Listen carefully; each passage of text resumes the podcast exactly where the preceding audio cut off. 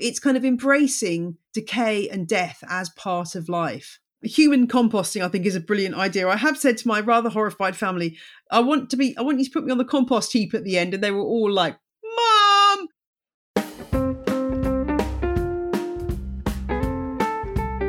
Welcome to My Garden, My Life, the podcast that inspires you to grow with your garden. I'm Sarah Layton, founder of Growthfully, and my mission is to inspire and support you to enhance your life and mental health by growing your ownership of that precious space outside your home. When we make space in our lives for ourselves, anything is possible.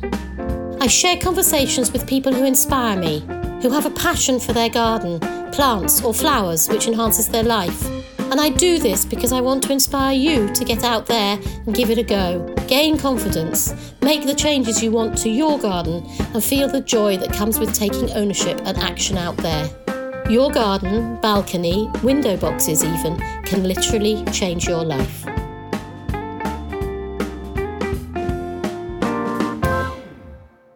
My guest today is Jane Perrone, host of the popular On the Ledge podcast, which is all about houseplants. She's a journalist and passionate houseplant lover, obviously. And since I asked her to, I'll leave it to her to tell us more about herself. Hello, Jane. Hello, Sarah. Hello. Thank you so much for, for joining me. Very excited to talk houseplants. Always happy to talk about houseplants.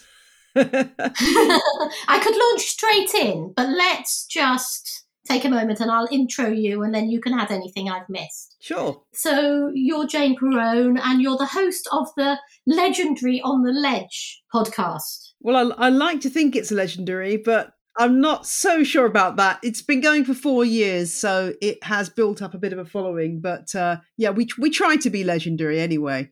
Well, I just I wrote it and then I read it and I thought, oh, look what you've done. and it's and it's been. It's uh, your your website says it's been downloaded nearly two million times. Maybe it's more now. Yeah, it probably is more than that now. Yes, so it's one of those. Well, I guess like most gardening podcasts, there's a what you call a long tail. So people tend to find the show and then go back and listen to every single episode, which to me sounds like an awful lot of my voice, but apparently people enjoy it. So I want to come back to your voice actually, because I read on your blog about exposure therapy and how hard it had been to get to like your own voice, but we're not there yet. I'm going to finish the intro first. Sure. So you're a, a journalist and a houseplant lover and a member of the RHS Advisory Board for Houseplants and Cut Flowers. That's right, yes. And a grower of weird veg. Yes, the weird veg. The weird veg. Tell me about the weird veg. Well, I don't have. I used to have an allotment, and in fact, I wrote a book about allotments eh, back in 2007. But I don't have one anymore because I've got a decent sized garden a smaller area of which is turned over to, to growing vegetables. And my take on growing food is that there isn't a great deal of point in growing stuff that you can get at the supermarket readily. So I tend to grow things that I can't get at the supermarket and things that are easy. So I don't do a lot of vegetable sowing every year because most of the vegetables that I grow are perennial or at least semi perennial. So um, I do grow tomatoes every year and chilies every year, but other than that, I tend to grow lots of things that can be used as substitutes for common crops. So it's a lot of things like kale, perennial kales, and perennial onions of various kinds that you can use as substitutes for both bulb onions and spring onions. Didn't know about those. That sounds, I guess that makes sense because of alliums.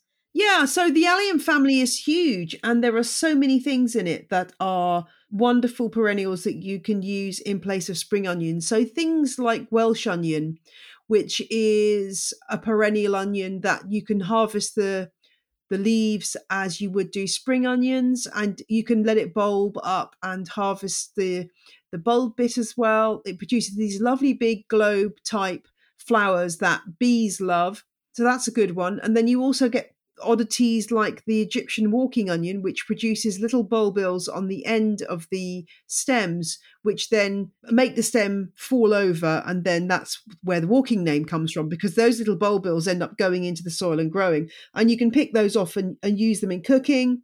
So there's a few different things that I use. Another one of my absolute favorites is called Good King Henry, or Latin, wonderful Latin name, Chenopodium bonum henricum i think it is. I always get that slightly wrong but it's it's it's very good. It's very good. It's a relation of so it's chenopodium genus relation of the fat hen which is also edible which is a weed but is also edible and an ancient thing that people ancient peoples were eating. But the good king henry was brought over to the uk as a pot herb by the romans i believe and it's kind of growing wild now but you can also grow it for cultivation and it is the most wonderful spinach substitute. People make a big mistake though with good King Henry in that if you just pick the leaves and eat them in a salad or put them in cooking, they're very, very bitter. So, my friend Alice Fowler taught me a trick, which is basically any bitter leaf, you can just get a really big bowl of heavily salted water. And I do mean heavily salted, like a tablespoon or two of salt in there and you soak the leaves in that heavily salted water for at least an hour, if not two hours. Then you rinse it off, and it, the salt draws out all the bitterness, and you get left with this incredible flavour. And they're very nutritious as well, the leaves of Good King Henry. So they're one of my favourite edibles. That's very much like aubergine. That idea of, of drawing out the bitterness. Exactly, exactly. It, it, it's really, it's really simple, and it works for other bitter leaves as well. And the beauty of it is, it's just so low maintenance. You have to do nothing. They, they don't even really get attacked by pests very much. The perennial kales you need to take a little bit more care with because they will get attacked by pigeons and also the caterpillars of the large white and small white butterflies. But again really really easy and i've actually converted people to kale by giving them some perennial kale because it's you can just pick it when it's really young and soft and it's delicious that's interesting because i've got a kale plant that i just didn't pull up and it's fine yeah we're oftentimes with vegetables made to think that they ha- can only grow for a year but many vegetables will continue on like many kales and you can just keep them going. And also chilies as well you know chilies will so if you get manage to get your chili to the end of the season and you've got somewhere frost free but cool that you can store it over winter you can often keep them going over the winter as well. So yeah there's lots of uh, there's lots of ways you can cut out the amount of time you have to spend sowing it's such a brilliant I, I love the idea of the welsh onion as well the fact that it's yeah, uh, well, you've inspired me. I shall investigate them. and the chenopodium's interesting because I did a, a pictorial meadow, a pictorial meadows meadow for some new beds last year. It's a bit of a story. We've got a garden that I can't do what I want to do with yet because we want to do some building on the house and we've got to wait for conservation planning and we don't know whether we'll get it and you know all that. So the garden i changed the garden to have new i, I just broke up the lawn really which was a big lawn with new beds but i don't want to plant them permanently yet because i don't know. So i've been doing the meadow thing and i disturbed i think in the process chenopodium because according to pictorial meadows they do not put that in their mix. And yet my meadow beds were full of it so I think we disturbed the seeds. Yeah, been- I, I would expect that to be the case because you know fat hen seeds are absolutely endemic in whenever you disturb soil that hasn't been disturbed for a while. Those seeds of the, of the fat hen, Chenopodium album, will come to the surface and germinate. That's why you see a lot of it on wasteland and things because it's a very, very persistent seed, and a lot of seed is produced and the seed actually was eaten by ancient peoples uh, as um, as a form of protein. But generally now it's the leaves that people forage for and eat as a spinach substitute. And it's you know you see it on sort of trendy gastropub menus as well. Uh, another chenopodium that's great is chenopodium giganteum which is the another relative that is used as a spinach substitute but it has these amazing uh, sort of bright pink uh, tinged leaves, and that is also known as tree spinach, and it does grow huge. The stems, you get these really substantial candy striped stems if you let it grow big. you are really better off using it as a cut and come again plant because it does get massive. But that's really colourful. And once you've got that, if you allow it to self seed, you've got it forever because it keeps coming up just like the uh, the fat hen its relative so yeah they're a great they're a great group of plants and much maligned but actually they've been eaten by humans for a very long time so it's fascinating but i don't really want fat hen in my meadow beds well, no. I mean, I would definitely say that's the beauty of eating weeds is that you can just pull them out, and you know they are quite easy to remove. But it is a pain to have it where you want to have flowers. I appreciate that. They can quickly take over. It was a lot of it. So we'll see what happens this year. But I mean, but, it, but fascinating. I might have to start eating it. I, had, I hadn't been eating it, so we might have to start. so you've been growing ever since you were a child. Yes, I mean I've I've always been interested in plants. I suppose probably in my twenties uh, when I was sort of moving around and as one tends to be distracted by other things, uh, that was probably my my period where I wasn't doing so much gardening. But as soon as I had my own place, I really got back into gardening and got myself an allotment and houseplants have been a constant throughout my life for something that I've been interested in growing. And way before it was trendy, because of course they're so trendy now, houseplants. Yeah, I mean, I was around the last time houseplants were trendy. That's how old I am. Uh, yeah, I mean, it's interesting. Why was this, that then? Uh, well, I I would say that. I mean, I was born in the in the mid seventies, so I would say that that was sort of that period of when I was quite little that house plants were quite big. And then I think in the 80s they kind of faded away. But yeah, I, I grew up raising plants and, and buying plants and experimenting with different cacti and succulents and things. And I loved doing that. It gave me great joy. And it wasn't something anyone told me to do, it was just something that was innate within me. So your family weren't particularly planty? Well, my dad was a self-taught gardener who definitely was into into growing, and he still is. He was very much self-taught and was wasn't really sort of somebody who would be, you know, reading books about about gardening. He just sort of learned how to do it. I always remember him telling me that the very first time he tried to grow some seeds that he put we lived in a place with very clay soil and he said oh i just put the seeds in this very heavy clay soil in a pot in the shed and then i wrote to the seed company because i was very annoyed when they didn't come up. And so he kind of you know and they must have i think they then sent him back some information on sowing and he sort of taught himself. And so you know um, i think i i probably took inspiration from him. My um, grandfather on on my mother's side was a huge hugely successful allotment keeper and he had five allotments. And uh, but by the time by the time I knew him he was he was very elderly and he only had a few beefsteak tomatoes in the garden. So I don't think I directly learnt from him but perhaps it was in the genes. I think it comes back as well. My dad was a gardener but it, he was the sort of gardener that didn't really want the children to get involved. It was his sort of escape from the. I can understand that. I would say that's probably the same with my children. I somehow, you know, I collected it somehow anyway. Not till much later that I started actually finding my own passion for it. But I think the seed must have been, the seed must have been sown. Yeah. Yeah, I think that's true. I think it's true. Things that that do get absorbed by you as a child that you end up coming back to in later life when you do start getting interested in in in growing. Absolutely. So tell me about your podcast. I'm really fascinated by this idea of not liking because you you you wrote that lovely blog about tips for podcasters. Yes, yes. Listening to your own. I find that listening. I do always listen back, but I kind of do it with a with a quality. Um, not because I don't like the sound of my own. I talk a lot, so I guess I do like the sound of my own voice. But tell me about that well, uh, for me, I mean, I uh, as a journalist for many many years, I should really be used to the sound of my voice because I've appeared, you know, I've done a lot of radio interviews uh, for different things over the years. Before I was in into before I was a garden writer, I was a news journalist, so I did end up being, you know, doing news interviews for different things over the years. But I never got comfortable with the sound of my own voice, and I think having the podcast it just forces you to listen to yourself. And I quickly realized that actually I was getting lots of messages from people, particularly in America, where I've got lots of listeners saying, oh, we just love this. I love the sound of your voice.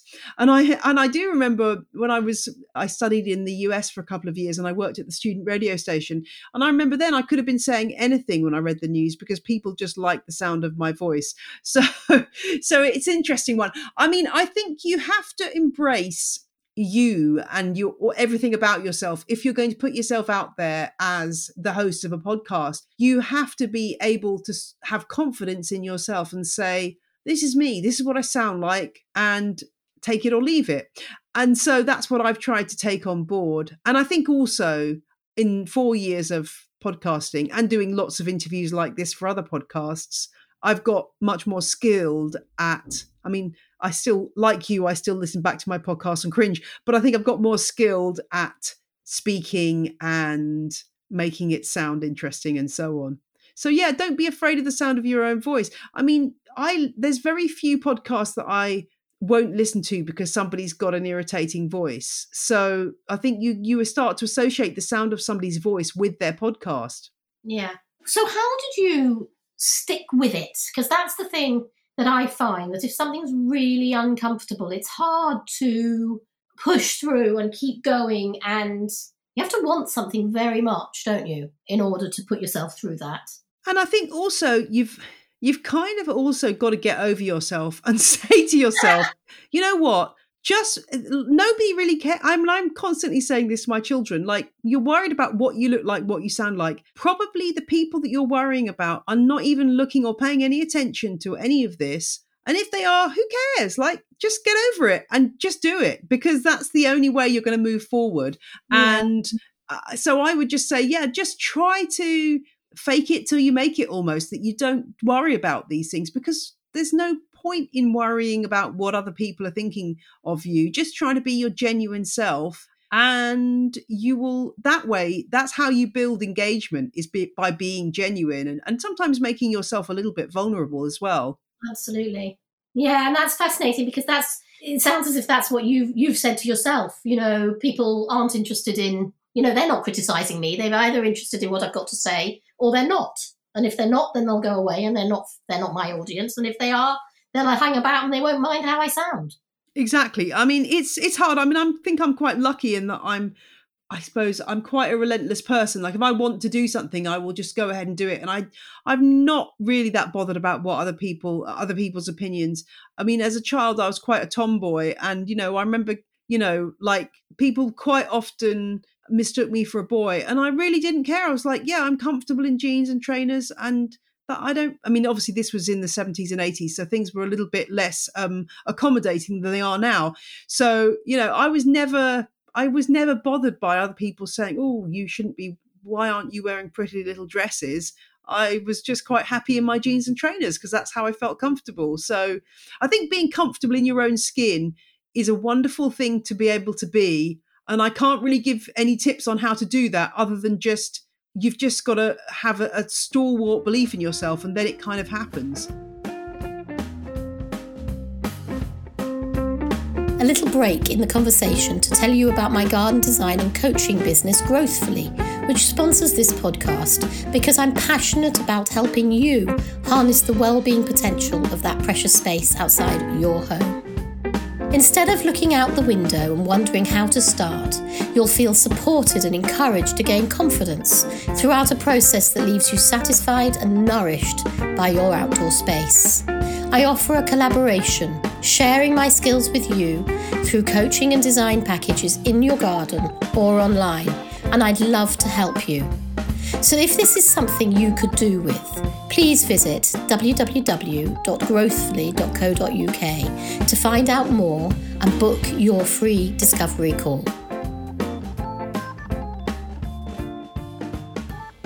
When we spoke, when we were sort of preparing for this, we talked about the cycle of life and what we might what we learn from the garden. You said you were fascinated by death in the garden and its relationship to compost.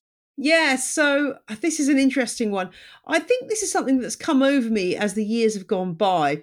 I did a really nice. Well, when I worked for the Guardian, um, I wrote a piece. I think it was at least four or five years ago now about cherry blossom and the Japanese festival known as Hanami, which is the cherry blossom kind of viewing. And I had a really interesting conversation with the garden designer Sophie Walker because she was writing a book about Japanese gardening, and you know, she said to me, Jane, the thing about Japanese gardening is it's basically all about death. And I was like, what? But she said, you know, the, the whole reason why blossom is so revered is that it, its fragility and its beauty, and that draws a parallel with us as human beings that we are both beautiful and fragile and short lived. And so the idea of looking at the blossom, it's not just about, oh, isn't it pretty? It's about saying, I need to come to terms with the fact that I am only going to have a certain number of seasons, and then I'm going to I'm going to end. And that kind of touched me profoundly at the time. In that I and I've read other things about about this as well. That that gardening is about understanding the cycle of life and recognizing. I do think quite often about this in terms of looking at a tree and saying, well, I wonder how many more times I'm going to see that tree producing fruit every summer or how many more times am i going to have a chance to you know redo this garden in a different way.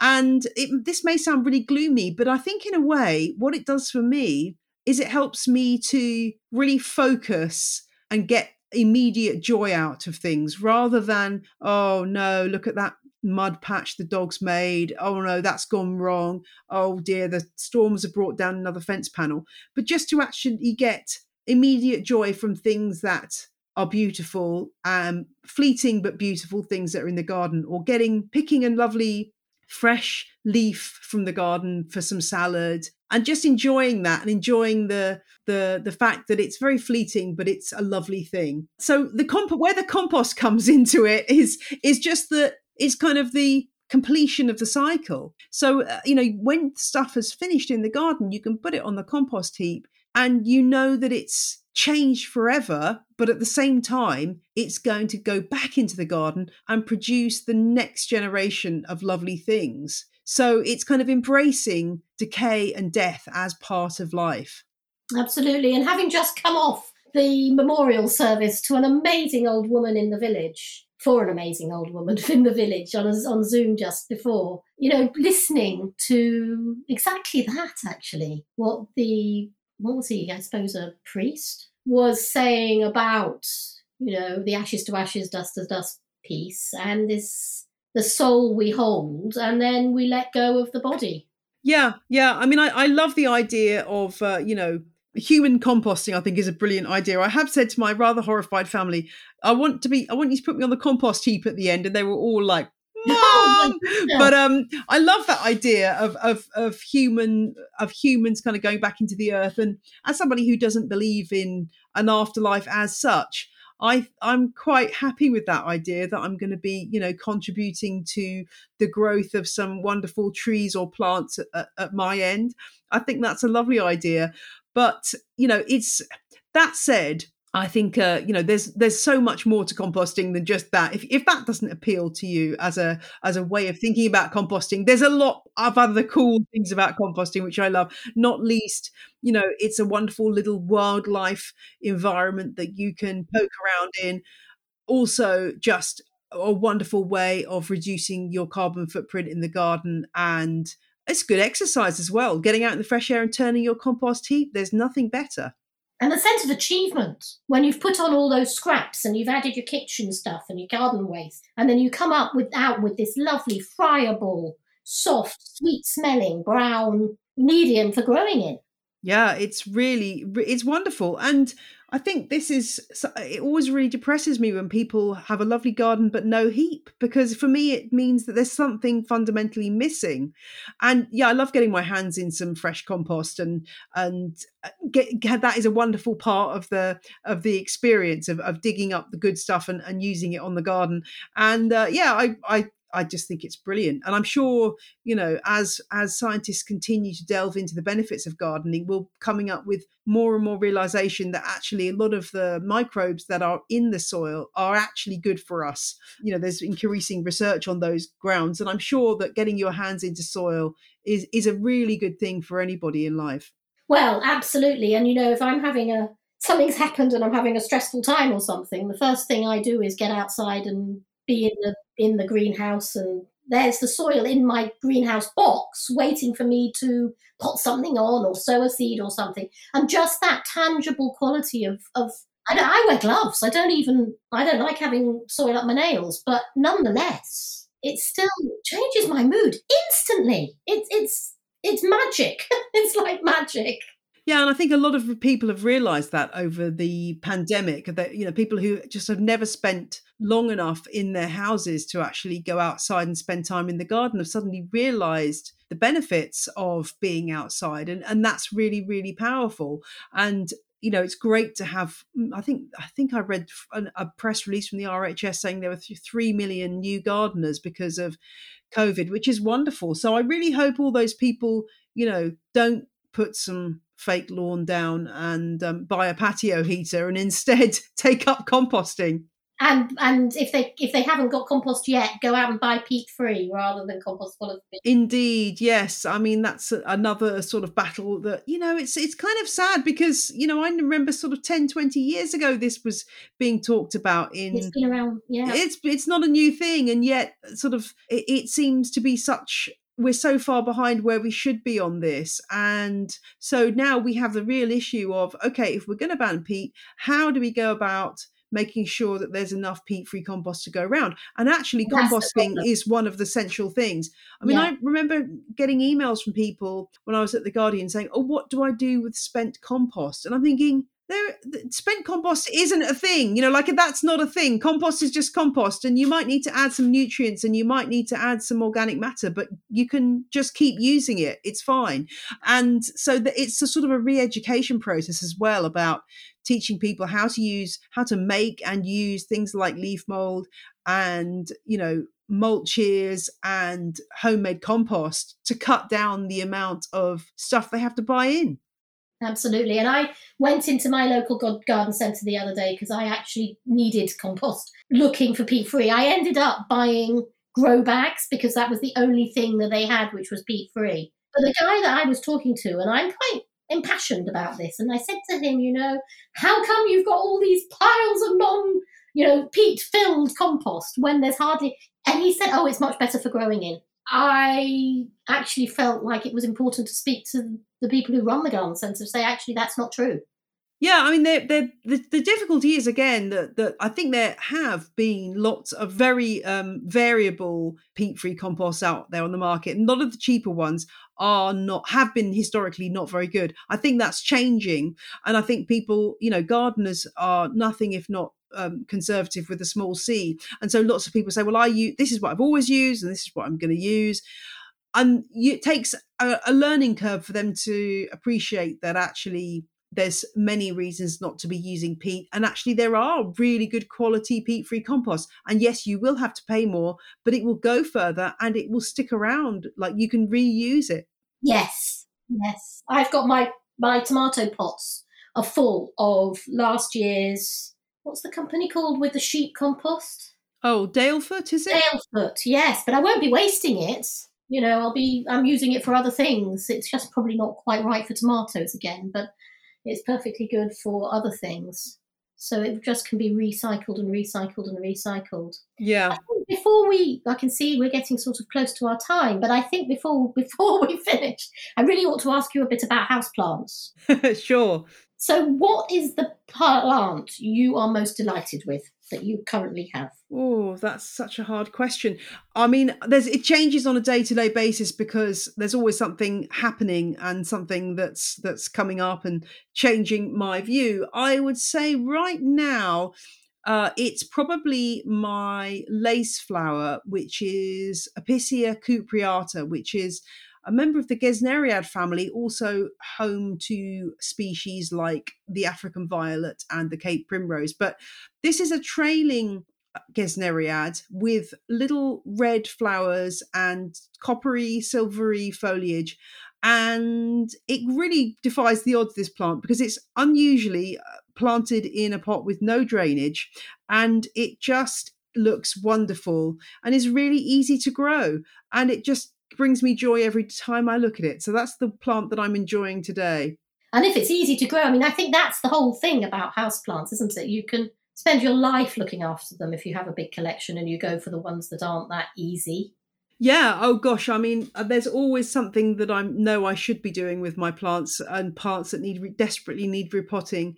And particularly this year with the challenges of homeschooling, it's been apparent that I've got more plants than I can properly look after. So I have had to sort of downsize a little bit. But I get so much tremendous joy out of looking after them that, and obviously making a podcast about houseplants, it means that you know, at the end of every interview with an expert on a particular type of plant, I want to have that plant. so it's tricky. But as I've as I've got older, I've started to be a bit more selective, and now I don't just go and you know get eh, one of everything because I've realised that there's certain things that grow well for me and that I like and that I know about, and so I try to be a little bit more selective these days.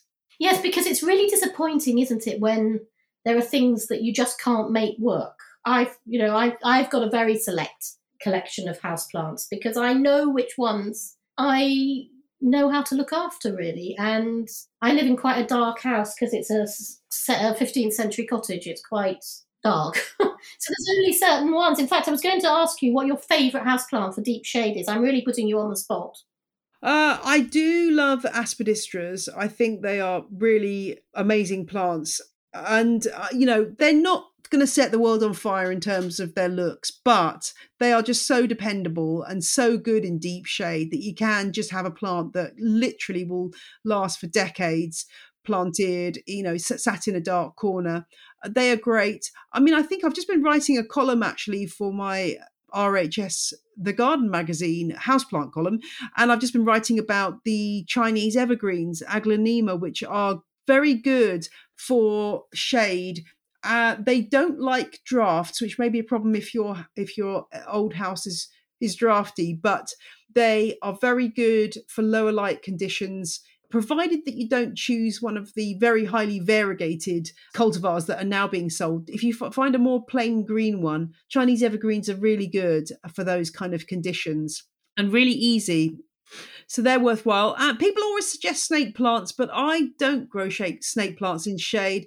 Sansevierias, they will they will sit in shade, but they'll just do nothing and they won't be very happy. I would say that they do much better in a nice, uh, bright or sunny sunny window. What else? Is there anything else I'd recommend for deep shade? I mean, the other thing I always say to people is if you've got a lighter area in your house, what you can do is you can get two or three plants of the same the same specimen basically in two or three different pots and you can just rotate those plants in and out of the shady area so that they're only there for a month or two and then they get some time in the light and that way you can have a, a sort of keep keep the plant there without a plant having to suffer too much if it's really dark. Yeah that's a really good idea. And my next question is about my zz plant. Oh yes which I have two actually. One's the dark purpley green variety, and then the other is a, a normal green. And when I first got the normal green one, I watered it more regularly than it wanted. Should we put it like that? Right. More sort of average pattern. And now I'd say it's probably three months, maybe two since I've watered it. And I'm looking at it and thinking, how on earth am I going to know when the right moment to water you is? Because last time it got yellow leaves when I watered it. Yeah, it, it's it's an interesting plant. This one it comes from East Africa and it grows. It's a rhizomatous plant, so it's got these yes. really big rhizomes. So that's why it can go a really long time without being watered because it just stores so much energy in those rhizomes and so much water.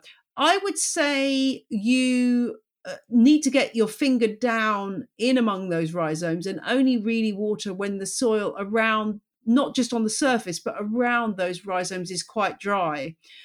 And when you do water, give it a really good soak. Like just don't sprinkle a bit of water on the surface, but put put it in a, a bucket and let it properly soak for half an hour. Then let, let it drain away. So it's better to do that just because like with containers in the garden, you know, if you just sprinkle a little bit of water on top, the roots tend to to go up rather than down. If you give them a good soak, then they're going to they're going to be nice and moist and then they're gradually going to dry out and the plant's generally happier that way. So i would say yeah that's what i would recommend but yeah you're much better off erring on the side of too little moisture than too much. Yes that's what i thought and i did wonder if there would be a point at which those sort of fleshy stems the rhizomes actually get a little bit wrinkled or something that you can tell.